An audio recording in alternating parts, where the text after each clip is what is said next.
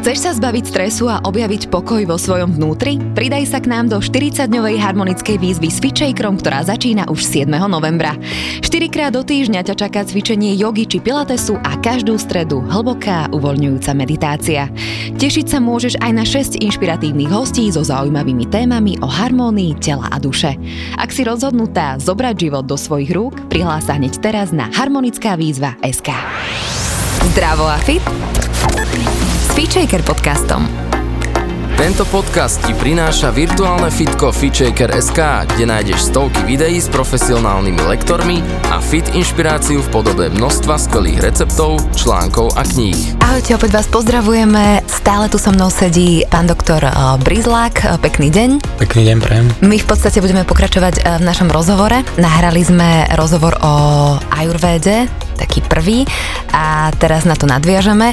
Ja len trošku poviem v krátkosti o vás. Vy ste vyštudovali klasickú medicínu, pracujete na záchrannej službe a tiež ako anesteziolog. Tak? Ako lekár záchrannej zdravotnej služby. Áno, áno. Ale ako anesteziolog sa tam určite dobre uplatním. Uh-huh. A rovnako ste ajurvedský lekár. Áno. No, e, my sme naposledy skončili pri konštitučných typoch a rozprávali sme sa o tom, že keď zistíme, že sme nejaký konštitučný typ alebo mix konštitučných typov, tak je ideálne, keď sme v rovnováhe. A teda teraz ideme nadviazať na to, že ako dosiahnuť tú rovnováhu a akými konkrétnymi spôsobmi. Áno, ja sa vrátim k tomu, mm-hmm. že čo vlastne tá doša znamená, že mm-hmm. je to mhm. porucha. Takže ak máte tú poruchu v sebe zabudovanú, tak musíte stále nejakým spôsobom pracovať na tom, aby sa tá porucha nenavyšovala, alebo aby ste ju prípadne dokázali opraviť. A to sa volá že harmonizácia alebo vyvažovanie tých doš. Čiže keď tá do, doša konkrétna má nejaké vlastnosti,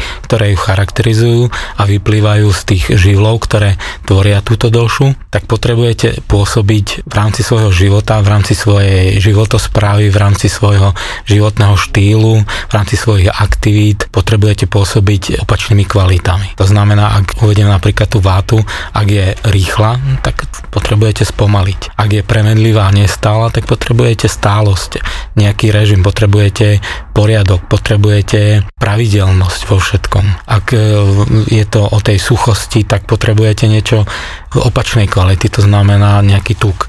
Čiže dalo by sa povedať, e, u váty je to teplo, tekutiny, tuky tieto tri jednoduché opatrenia, ak zavedete do života, ak príjmate kvalitné tuky, ak sa natierate kvalitným, teplým, napríklad sezamovým olejom, ak pijete dostatok tekutín, tak to dokáže tú vátu výrazne harmonizovať. Ak ešte dokážete proti svojej prírodzenosti trošku spomaliť uh-huh. a upratať si ten život, tak um, môžete sa mnohým problémom, ktoré váta má a tá ich má neustále, čiže je to, je to program na celý život, tak môžete sa mnohým problémom vyhnúť alebo sa ich úplne zbaviť, dostať sa do rovnováhy. Čo napríklad uh, meso, lebo mám kamaráta, ktorý asi teda je evidentne váta a prišiel k ajurvedskému lekárovi a povedal mu, že vy by ste mali raz za čas si dať také dobré, masné mesko. A on, on teda si hovorí, že ja beriem nohy na plecia, že prečo mi toto hovorí ajurvedský lekár, že meso v prvom rade, že či teda v ajurvede je možné jesť meso a teda, že masné, akože hneď si povedal, že nezdravé. Ayurveda považuje vlastne každú vec alebo každý prvok alebo čokoľvek, čo sa v našom svete nachádza, je možné alebo považuje to za liek. Tak napríklad taký kurací vývar alebo hovedzí vývar je naozaj veľmi výživná potravina. Ale v zásade v zmysle vedských tradícií a vedskej filozofie tak e, väčšina tá ajurvédská strava satvická, to znamená tá, tá, tá s tou najvyššou energiou, tá čo najlepšie vyživí telo je čisto rastlinná. Uh-huh. Ale ak ten ajurvédsky lekár usúdi, že potrebujete napríklad to meso, tak... Dočasne? Uh-huh. Dočasne, tak vám môže odporučiť. Ale masné sú nekonečné zdroje rastlinných tukov. Olivový olej je fantastické. Uh-huh. Ale môžete použiť napríklad aj maslo a z neho vyrobený produkt, ktorý sa volá ghee, ako prepálené alebo prečistené maslo. Je to vlastne čistý tuk zbavený mliečného cukru. Prečo sa zbavuje tie laktózy? Práve preto, aby to bol len tuk, ktorý môžete uchovávať nekonečne dlho takmer. Storočné GI, ktoré kúpite v Indii. Dá sa? Dá sa, Aha. ale má cenu zlata, to znamená zaplatíte za gram uh, takého GI toľko ako za zlato. Aha. Pretože sa hovorí, že storočné GI je liek na všetko. Ak teda ste naozaj že zameraní na tú rastlinnú stravu, vegetarián, vegan, tak sa to dá aj bez toho mesa. Ale dá sa napríklad použiť u tých vegetariánov napríklad to GI. A to GI je naozaj oproti tým rastlinným uh, olejom niečom lepšie? Alebo nejak inak uh, pôsobí na nejak pri, pri spracúvávaní tých potravín? Alebo prečo práve to GI? GI vonia krásne maslovo. Čiže na tom, keď pripravíte nejaké jedlo, tak to má úplne, úplne inú chuť. Je, je to naozaj také, že vám to rozvoniava. A ďalšia vec, obsahuje to veľa tých prospešných masných kyselín kyselina maslová a tak ďalej. Tie sú aj v mnohých ďalších, aj rastlinných. Kyselina lavrová a, a tak ďalej. To sú, to sú proste kyseliny, ktoré ten organizmus potrebuje. Masné kyseliny. Čiže ten tuk určite pre tú vátu je dobrý. Nájdete aj v rastlinnej ríši, aj živočišnej to GI je fantastické pre vátu, absolútne odporúčam. A potom všetky druhy tukov rastlinných, olivový olej, tekvicový olej, ľanový olej, to je výborný zdroj napríklad tých omega-3 masných kyselín a tak ďalej. Mm. Čiže masné pre vátu určite áno. Mm-hmm. Poďme možno k pite, čomu by sa naozaj mala vyhnúť prvom rade by sa mala vyhnúť všetkému slanému, kyslému a ostrému alebo štiplavému. Všetkým ostrým koreninám, všetkým zohrievajúcim potravinám. To je zase kategória, ktorá určitým spôsobom charakterizuje to, čo urobí tá potravina s našim telom, či ho ochladí alebo zohrie. Tak ako som už hovoril, zelenina, surová zelenina ochladzuje. Zatiaľ čo napríklad hovedzie a bravčové meso výrazne zohrieva organizmus. Uh-huh. Čiže ak je tá pita horúca, ak jednou z tých gún tej pity je, že je horúca, tak by sa mali určite vyhnúť nadmernej konzumácii hovedzieho a bravčového mesa. Takisto napríklad čierne korenie, sol, zázvor, a ďalšie koreniny. Ďalšia vec je napríklad e, kvasný liehový ocet. Uh-huh. V obrovskom množstve e, upravených alebo priemyselne spracovaných potravín, šaláty a tak ďalej, nátierky, všade je kvasný liehový ocet. Uh-huh. To, je, to je vec, ktorá je naozaj pre tú pitu veľmi zlá. A my sme sa v podstate uh, off record rozprávali, že ja som asi váta pita, tak no. ako ste ma nejak zhodnotili, ale ešte by sme to museli vyskúšať na, na tom pulze. A teda to sú dve ako keby protichodné. Teda na jednej strane som váta, teda potrebujem sa zohrievať a na druhej strane som pita, potrebujem sa ochladzovať. A čo mám teda robiť?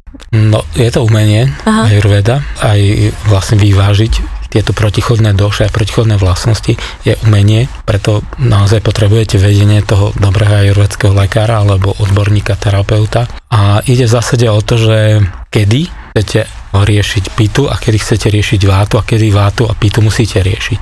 Momentálne od polovice oktobra začalo obdobie váty. Fúka, ochladilo sa a tak ďalej. Čiže aj v tom vesmíre alebo v prírode sa uplatňujú v rámci tých ročných e, období energie váta, pita, kafa. Váta je toto jesenné obdobie, kafa je jarné obdobie a pita, keďže je horúco, leto, takto. Čiže ak ste váta, tak v tejto chvíli dbajte najmä na vátu a v lete si môžete dopriať aj niečo, čo nie je celkom vhodné pre tú vátu, ale vyvážuje to napríklad tú pitu. Čiže tam si môžete dať zmrzlinu, tam si môžete dať nejaký šalát, ale mm-hmm. s mhm. množstvom nejakého kvalitného tuku. Mm-hmm. Čiže takto. A ďalšia vec, máte veľa práce, nespíte, plníte termín, naháňate sa a tak ďalej, vaša váta sa zdvihne aj napríklad uh, uprostred uh, jary alebo leta, tak zase napriek tomu si doprajem tuk, napriek tomu si doprajem niečo teplé a tekutiny. Čiže vždy reagujem na to vykrtý, ten aktuálny stav. Uh-huh. Ako to mám v práci, ako to mám v rámci vzťahov a tomu prispôsobím teda stravu alebo možno aj nejaký denný režim. To znamená, Určite. že viem, že mám toho veľa a moje telo potrebuje oddych, tak idem skôr spať a tak ďalej. K tomu dennému režimu sa tiež ešte dostaneme, aj tým si teda vieme pomôcť a tam je teda obrovské množstvo pravidiel a až sa v tom podľa mňa človek môže úplne že zamotať. Ale teda poďme k tej pite, to sme si povedali, že čomu by sa mala vyhnúť a čím si vie teda pomôcť tak v prvom rade si vie pomôcť tým, že sa vyhne tomu, čo jej robí Aha. zle. A druhá vec je, že sú tam jednak potraviny, jednak zmeny v životnom štýle, ktoré vyvažujú.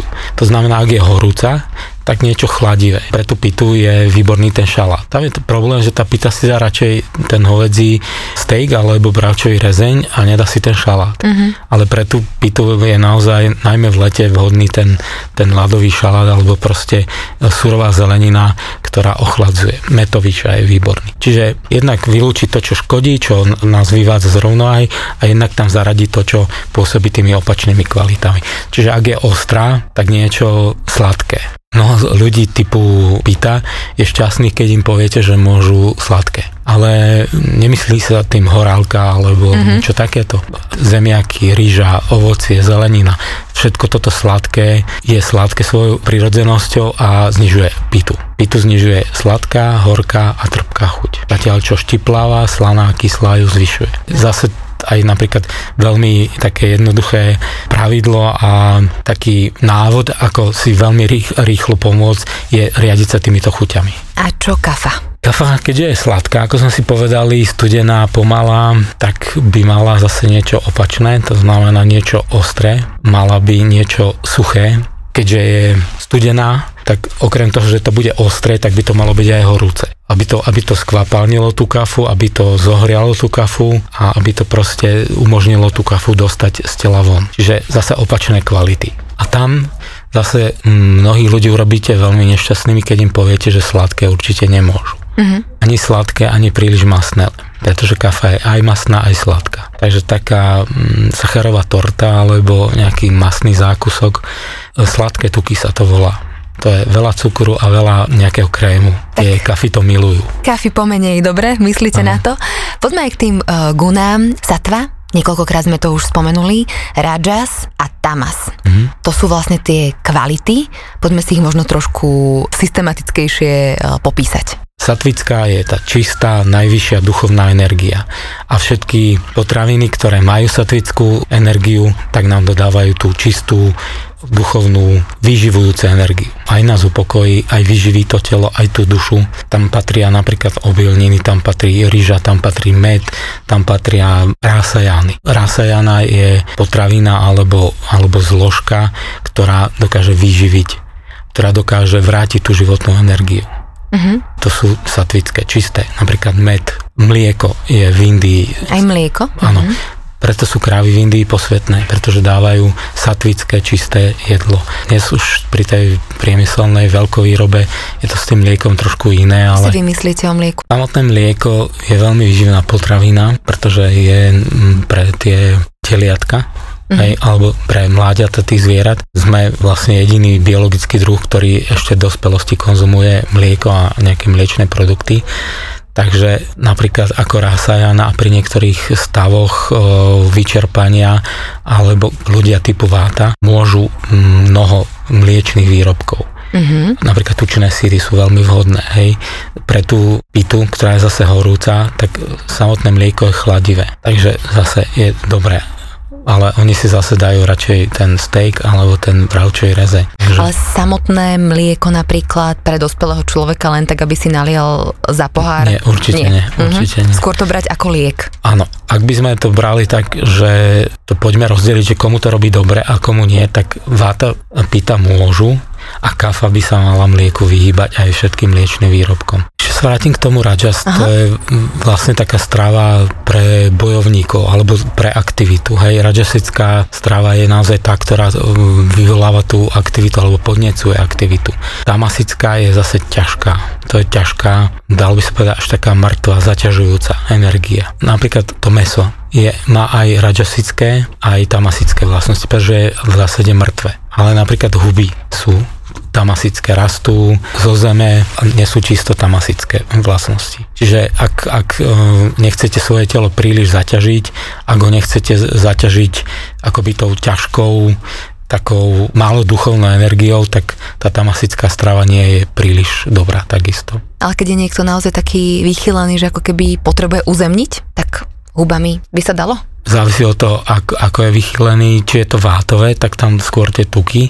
Tie huby obsahujú veľa užitočných látok, mnohé sú medicinálne huby, že sa dajú využiť na liečenie, ale tak príliš často jesť tamasickú strávu, príliš často jesť tie ryby tiež nie je úplne, úplne zdravé, mhm. úplne v poriadku a závisí od toho, že ktorú poruchu alebo ktorú došu vyvažujete. To znamená, že ja keď mám, keď sa cítim ako, ako rajas, tak nezvolím tamas, ale zvolím vyslovene tú satvu Určite okamžite. Áno. Aha, Určite už áno. som to pochopila. Určite áno. Ja by som možno odkázala ešte na, na jogovú prax, lebo sme nahrávali podcast eh, s joginkou, ktorá robí jogovú terapiu, známa Zuzana Klingrová a ona vlastne tiež hovorila o satve, rajas a tamas, ale v rámci jogovej praxe, že teda keď má človek tieto kvality, tak akú jogovú prax môže zvoliť. Takže e, vy, ktorí cvičíte jogu, tak e, pokojne si vypočujte aj ten podcast. Zasa dozviete niečo iné, nie v rámci stravy, ale skôr v rámci cvičenia. Takže toto som len akoby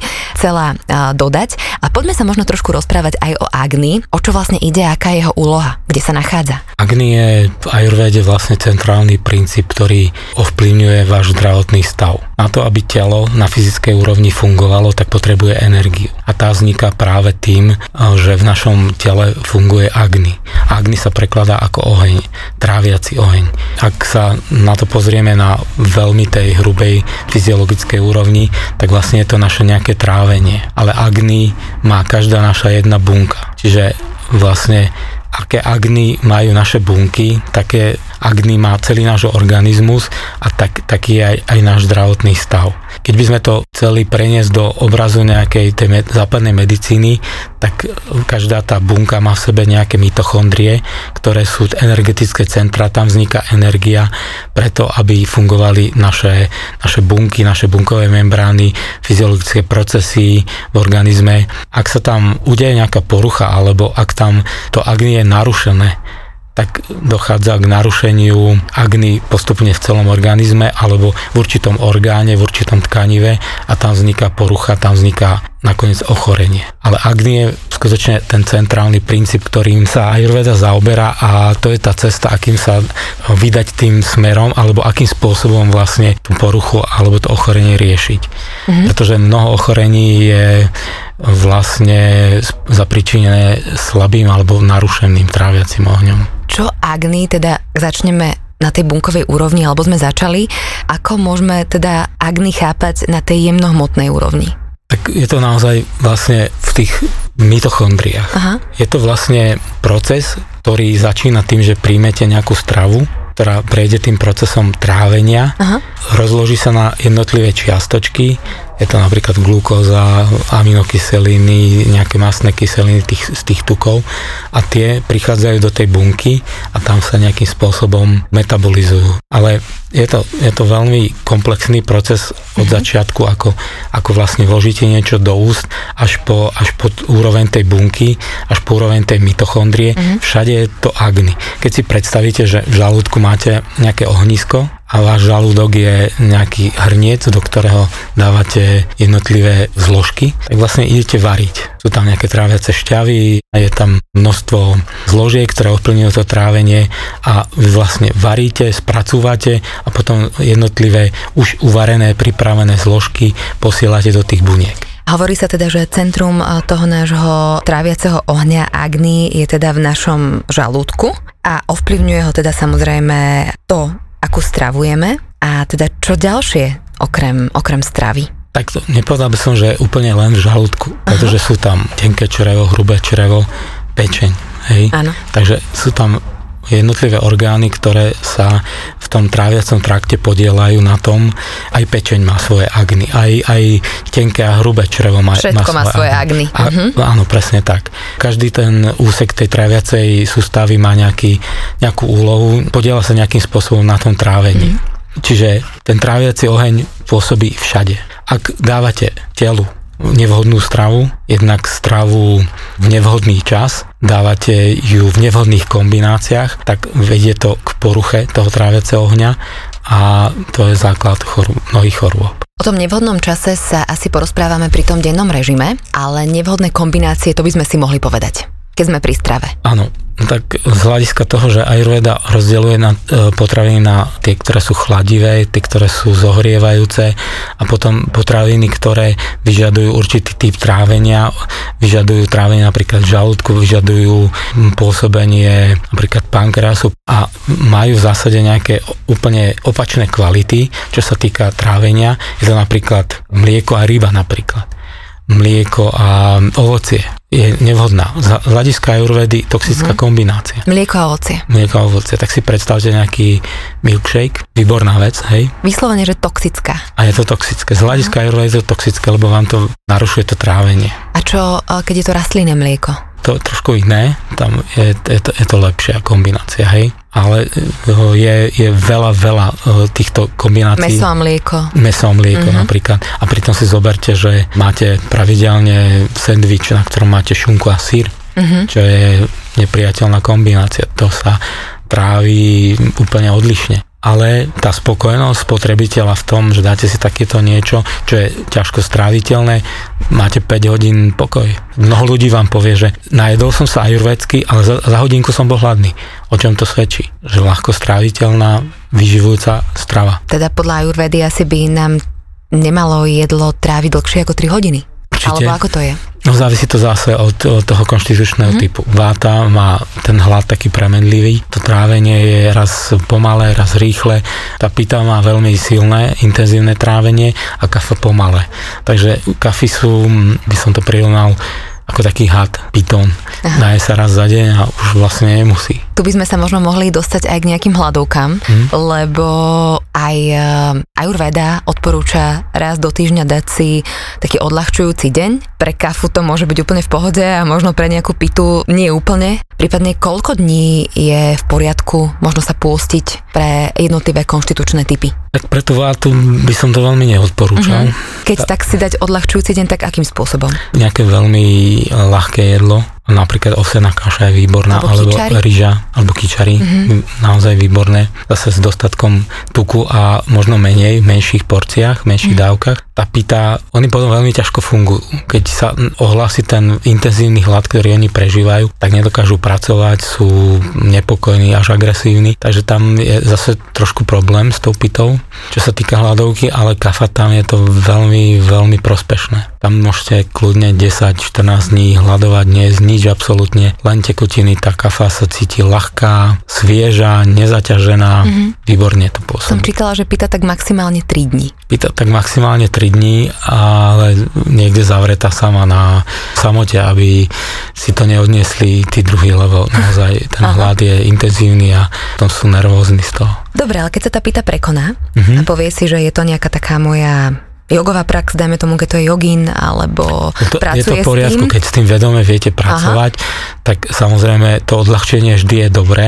Existuje momentálne, je to pomerne taká trendová vec, že ľudia využívajú ten intermittent fasting, ano. čiže je tam vlastne to nejaké obdobie hľadovania, dá sa to rôzne rozdeliť, ten 24-hodinový cyklus. V každom prípade je to prospešné. Pretože, ako sme hovorili, nie je jedno, kedy jete a čo jete. Len keď sa do toho pustíte, tak treba uh, asi predtým vedieť, uh, kto ste, čo ste, aké máte Určite. návyky, aký si konštitučný typ, lebo presne vy ako pýta, alebo ja ako pýta sa idem zblázniť a kamarát záleží, či to je muž alebo žena, lebo tam asi na hormonálnej úrovni to inak funguje, tak si ide v pohode, že však ja som dnes nejedol a ja už by som bola asi niekde e, škrabajúca na stenu. Takže asi treba sa dosť dobre poznať. Áno, mne sa stáva občas to, že 14. januára vlastne sa s niekým stretnem a ideme do reštaurácie uh-huh. a to je prvýkrát, že jem v ten rok, pretože tá hľadovka je naozaj dobrá. Mm. Dám si niečo veľmi ľahké, možno len, len nejakú polievku. Mm. To je prvé jedlo. Od nového roka. Od nového roka, áno. Mm-hmm. Tak využala s tým naozaj, že viete pracovať, ste predsa len lekár, ajurvedský lekár, ano. poznáte svoje telo, takže netreba to skúšať bez, eh, bez, bez vedenia, vedenia a hlavne treba, treba sledovať to svoje telo. Čo vplýva na narušenie toho agny? Toho nášho vnútorného ohňa? Tak sú to tie prvky, ktoré som už spomínal, mm. jednak nevhodná strava, nevhodné kombinácie, stravovanie sa v nevhodný čas, napríklad v nevhodnom prostredí, to je ďalšia vec. A potom vlastne kvalita tej stravy, že skutočne nájsť nejakú prirodzenú potravinu bez chemie, bez nejakých konzervačných látok, bez úpravy je veľmi náročné v tejto dobe. Hej. Možno spôsob, akým jeme. My sme napríklad v Indii až srame museli jesť потиху, akože dokonca ani nemať kontakt, to bolo taká, tak, tak špeci, špecifické, ale že vedome ako keby vnímať každé sústo. Ayurveda hovorí, že 32 krát by sme ho mali prežuť. To je jeden z faktorov, ktorý ovplyvňuje to, čo tá strava, ktorú príjmete, urobí s vašim telom, alebo ako si bude vedieť poradiť, pretože ak naozaj hltáte, tak je to náročnejšie a je to napríklad veľmi dobrá cesta k tomu, ako schudnúť, hej? ako zredukovať svoju hmotnosť, keď jete pomaly a starostlivo a dlho prežúvate, pretože Mal som takého pacienta, ktorý povedal, že, že on schudol pre, už len preto, prestal jesť také množstva jedla, že ho to nebavilo tak dlho žúvať. to je tiež pravda. A naozaj schudol v priebehu troch mesiacov 18 kg. Mm-hmm. Len týmto, že ho to fakt nebavilo žúvať. Mne sa páči ešte jedna taká myšlienka, tiež vychádza e, z Ayurvédy, že dve minútky, keď už sa teda chceš pustiť do jedla, tak počkaj dve minútky. Že stačí tie dve minútky a potom začni jesť. Že je to tiež taká, že to môže zmeniť prístup k jedlu. Ďalšia vec, ak si zase zájdeme do minulosti, že už úplne jedno, ako máte svetonázorové alebo náboženské presvedčenie, alebo ktorým smerom sa uberá vaša viera, tak e, vlastne to jedlo nie je samozrejmosť, čiže mali by sme zase vedome príjmať, poďakovať, zase je to niečo úplne iné, ako keď neprítomne hľadiac na displeji vášho mobilu a hádete do seba nejakú potravinu, to je zase niečo úplne iné, ako keď vnímate, že príjmate niečo, čo bolo požehnané, čo vám bolo dané ako dar a že to je, je to pre vaše dobro a má to vyživiť vaše telo a zabezpečí vám dobré zdravie. Mm-hmm.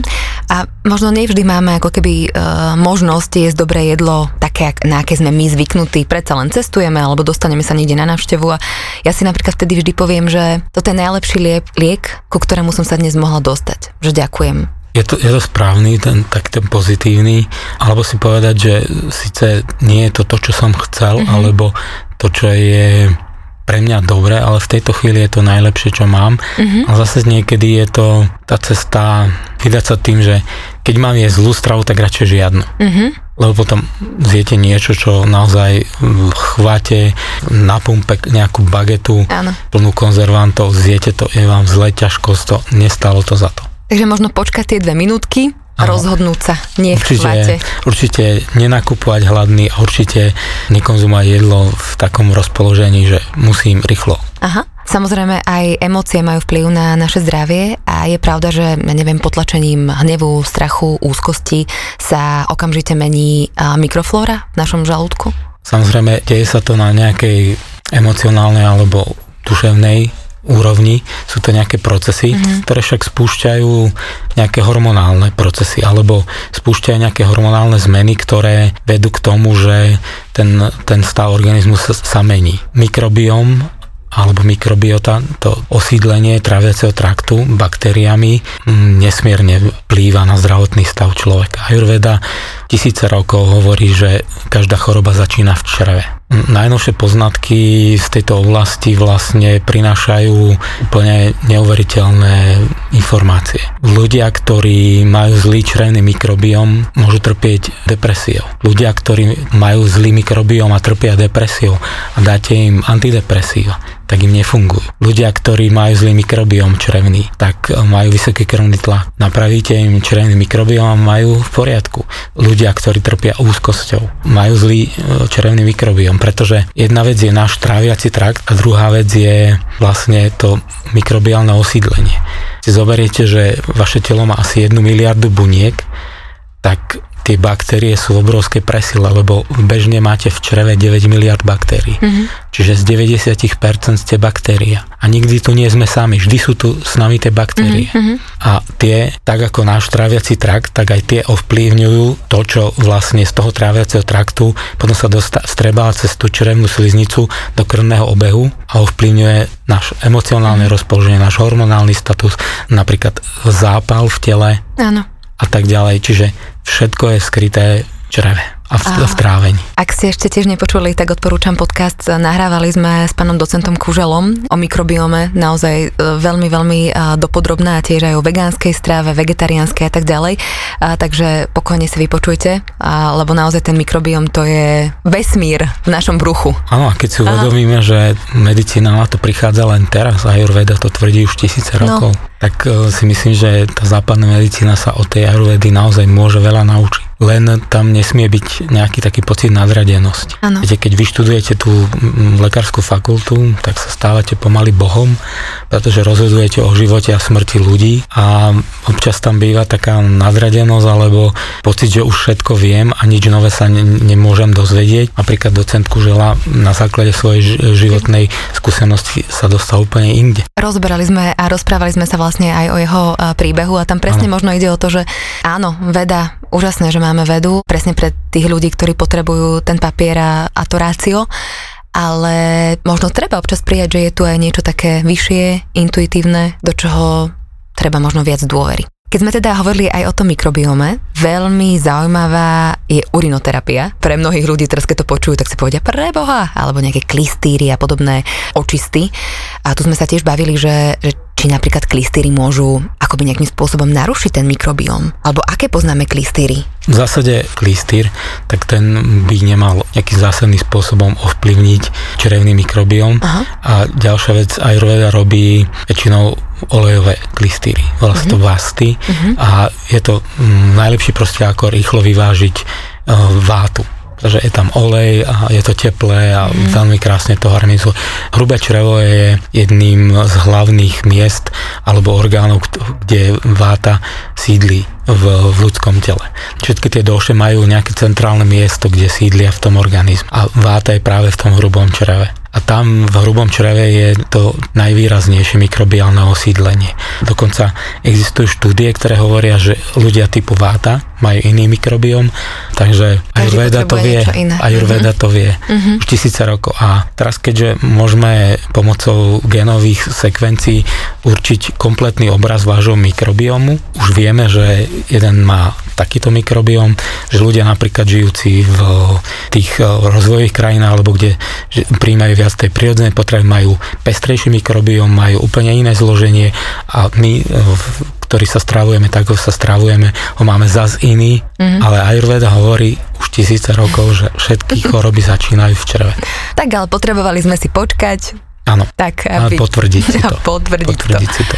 Teraz rozmýšľame nad tým, že bytočne ako keby otvárať teraz uh, túto jednu veľkú tému klistýry, urinoterapia, možno aj pančakarma, lebo to je opäť na jednu tému a nechcela by som to akoby len tak uh, z hurta prejsť. Možno len spomeňme, čo je pančakarma veľmi tak okrajovo a keď tak prípadne by sme sa niekedy mohli ešte inokedy dohodnúť práve na túto tému a aby sme ešte vedeli nahrať e, alebo porozprávať sa o tom dennom režime. Takže čo je panča karma? Z môjho pohľadu ako ajurvedského lekára alebo človeka, ktorý sa ajurvedom zaoberá, tak panča karma je dokonalý systém očistý. No, je to 5 očistných postupov, ktoré umožňujú naozaj až na tej bunkovej úrovni. Je tam vámana, vyrečaná a tak ďalej. Sú to, sú to termíny v sanskrte, ale v zásade, ak sa vydáte na, na liečebný pobyt, kde sa rozhodnete absolvovať pančakarmu v tej najčistejšej podobe, tak vás čaká zvracanie, čaká vás preháňanie, mm-hmm Poďme k tomu dennému režimu. Ten ma zaujíma. Ten dokáže byť trošku drsný. Či sa mi to len zdá? Pre niekoho. Ten dokáže byť naozaj drsný, ale zase závisí od vašej konštitúcie. Mm-hmm. Je to ajurvedský termín dinačária, čiže ten denný režim zase je fakt, jeden z faktorov, ktorý môže výrazne ovplyvňovať váš e, zdravotný stav. Ak ste váta, je iný ako u kafy. Tá kafa napríklad má tendenciu nastaviť si budík, a potom posunúť opäť, znova o 5 minút, znova opäť a veľmi ťažko stáva. Tá váta otvorí oči, vyskočí z postele a už lieta. Ej, u pity je to podobné, to sú proste pracanti, tí neváhajú, vstanú, idú plniť úlohy. Mm-hmm. Takto napríklad ten deň, deň začína. Tak. Ako by to malo byť? Teda, keď je niekto kafa a keď je niekto váta? Keď je niekto kafa, kafa, tak samozrejme nerobiť to, že predstavujem ten budík a ďalšia vec je dôležité, že kedy stávate pretože aj počas dňa, rovnako ako počas toho ročného cyklu, sa tie energie Vata Pita Kafa uplatňujú. Čiže od 6. hodiny, od 6. do 10. už je kafa. Keď stávate po 6. hodine, tak vlastne stávate období kafa, čo je pomalé, tupé. Ak, ak prešvihnete 6 hodinu ako kafa, tak sa môže stať, že napriek tomu, že spíte dostatočne dlho, dostatočne hlboko, tak sa cítite otupený, unavený, malátny. Keď stanete pred 6 hodinou, tak sa vám to nestane, pretože stávate v inom čase. Už to chápem, lebo ja som zvykla stávať, že 5.15, 5.20 a vyskočila som presne z postele, zacvičila som si toto, toto, toto, toto.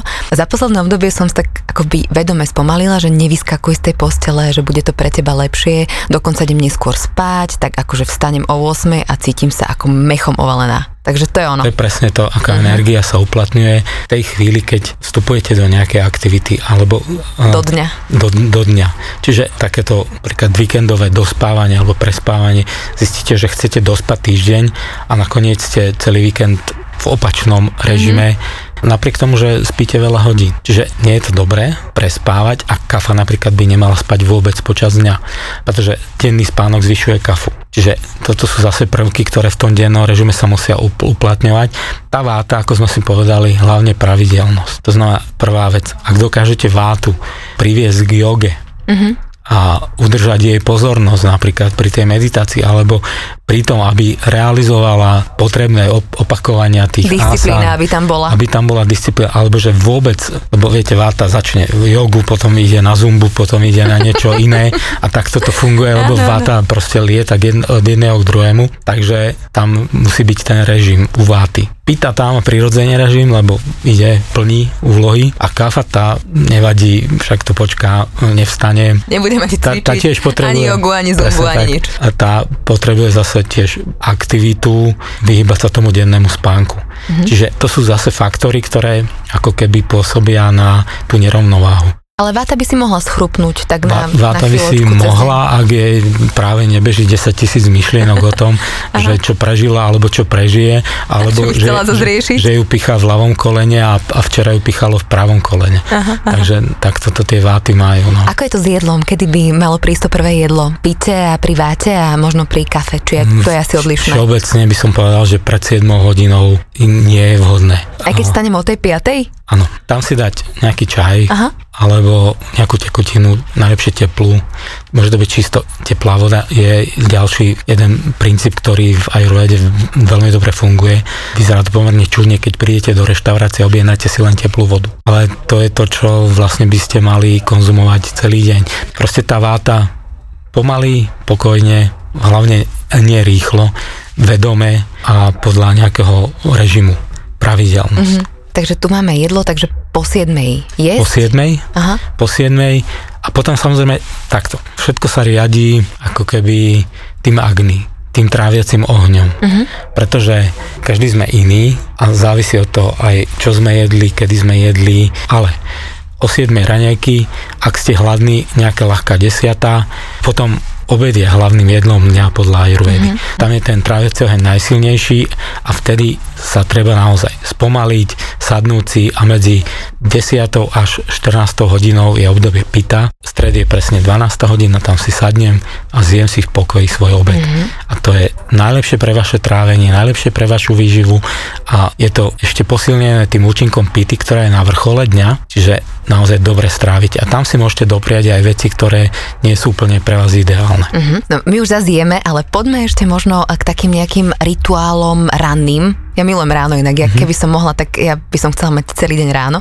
Neviem si napríklad predstaviť, že by som si, že by som nepoužila medenú škrábku na mhm. jazyk. To mi už príde, že by som nevedela asi sa rozprávať s človekom. To je asi fajn si od, odstrániť ten povlak. Čo všetko mi to ako keby môže zabezpečiť, alebo je to naozaj také dôležité? Je dobré si vytvoriť tieto ranné rituály. Keď vlastne v tom tele naozaj všetko dobre funguje, tak by tam mali pri všetky tie vyprázdňovacie procesy. Uh-huh. To znamená malá potreba, veľká potreba, to je mnohokrát problém u tých vád, že tá, tá stolica sa jednoducho nedostaví. Uh-huh. najmä nie v cudzom prostredí a tak ďalej. Uh-huh. To sú tie prirodzené procesy, ktoré by mali prebehnúť. A potom je niečo, čo si vytvoríme my. To sú tie očistné techniky. Hej. Určite tá škrabka, či je medená, alebo plastová, alebo ako, uh-huh. akákoľvek, je dobrá na ten jazyk. Počas noci, keď máme zavreté tie ústa, tak samozrejme naša ústna dutina nie je sterilná, žije tam neskutočné množstvo baktérií. Mm-hmm. Niektoré sú prospešné, niektoré spôsobujú ten zubný kaz a tak ďalej. Ale na tom jazyku sa e, vytvorí u mnohých pomerne hrubá vrstva povlaku a to je dobre. Ideálne je naozaj tá medená škrabka, alebo... Čím je špecifická, alebo prečo práve meď? Lebo med je využívaj... antibakteriálna. Uh-huh, aj flašky sa uh, využívajú... Aj voda by mala byť skladovaná v medi. Uh-huh. Má antivírusové, antibakteriálne účinky a ďalšia vec je chladivá a je to kovové a naozaj veľmi dobre to očistí ten jazyk. Uh-huh. Čiže odstrániť ten, ten povlak. Jedna vec, úplne inak potom vnímate to jedlo, inak to chutí. Ďalšia vec, ten povlak môže spôsobovať zápach z úst, tam baktérie, čiže nič prospešné pre vás.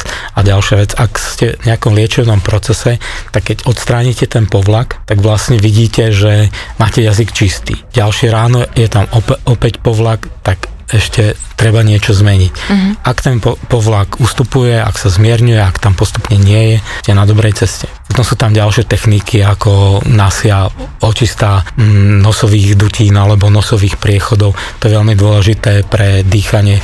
Dýchanie je... Základ. Základ. To je všetko. To je yoga, to, to je proste... Úplne inak prežívate stres, keď kontrolujete svoje dýchanie.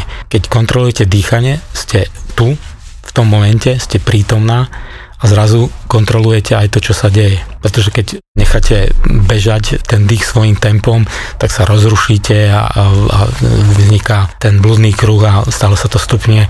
Dých je cesta ku kontrole energie a byť si vedomý toho, že čo prežívam a čo ma prípadne čaká. Uh-huh. A ďalej je to ako keby takéto mlganie oleja? Uh-huh. Ten olej tým, že je výskoznejší ako tá voda, tak dokáže dokáže naviazať e, na seba veľa toho povlaku napríklad. To znamená, že si len ako keby, uh, poviem to úplne tak, ako poli- to je, lognem si. Alebo polievkovú lyžicu Aha. nejakého oleja môže byť úplne najhorší. Aký, akýkoľvek jedlý olej, Aha. repkový, slnečnicový. Akýkoľvek, je to jedno. Vy odporúčate ktorý? Môže byť sezamový alebo naozaj aj ten slnečnicový. Aj kokosový. Ale treba, môže byť aj ten. Aha. Tam napríklad ten kokosový obsahuje kyselinu lavrov a tam má pro, výrazné protibakteriálne Aha, takže celkom fajn. účinky. Mm-hmm. Ale zase je to škoda, lebo to vlastne to, čo v tom procese vzniká, musíte vyplúť. Mm-hmm.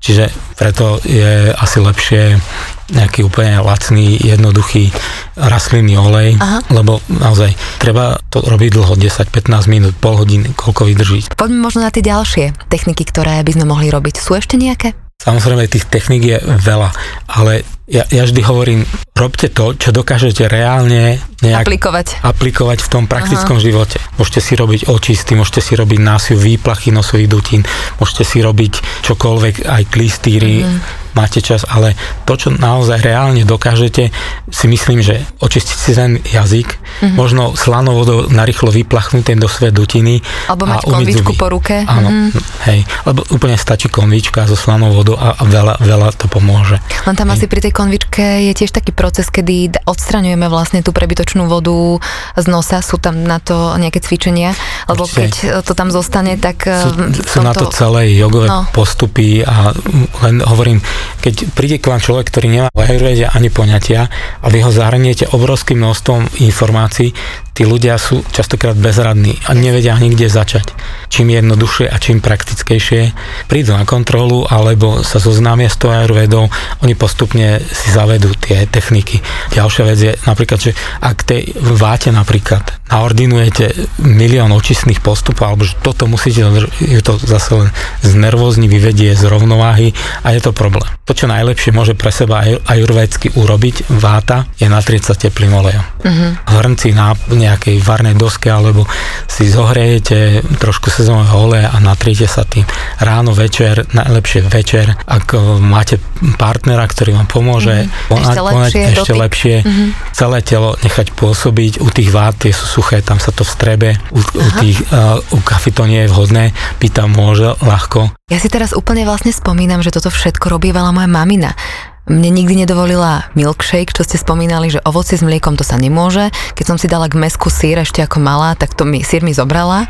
Natierala sa stále ole. No úplne si vlastne, že mamina si fičala na jurvéde, ani som nevedela. Mm. Mm-hmm. Táto múdrosť alebo tieto jednoduché princípy, ktoré prinášal aj ten praktický život, tí ľudia aplikovali celé generácie bez toho, že by vedeli, že vedeli. to nejak súvisí mm-hmm. s ajurvédou, ale v zásade tie prírodné zákony sa uplatňujú. No a to je to vlastne tá, tá prírodzená múdrosť toho tela, že si povie, že áno, idem sa prepnúť do takejto Aha. modality alebo do takéhoto spôsobu stravovania, že od tých šalátov, ktoré som konzumoval v lete, mm. od studenej vody prejdem na niečo teplé, na niečo ťažké, lebo váta prišla, potrebujem sa uzemniť, takže mm. masné, teplé, tukové mm. a možno viac uh-huh. a niečo zohrievajúce. Hej.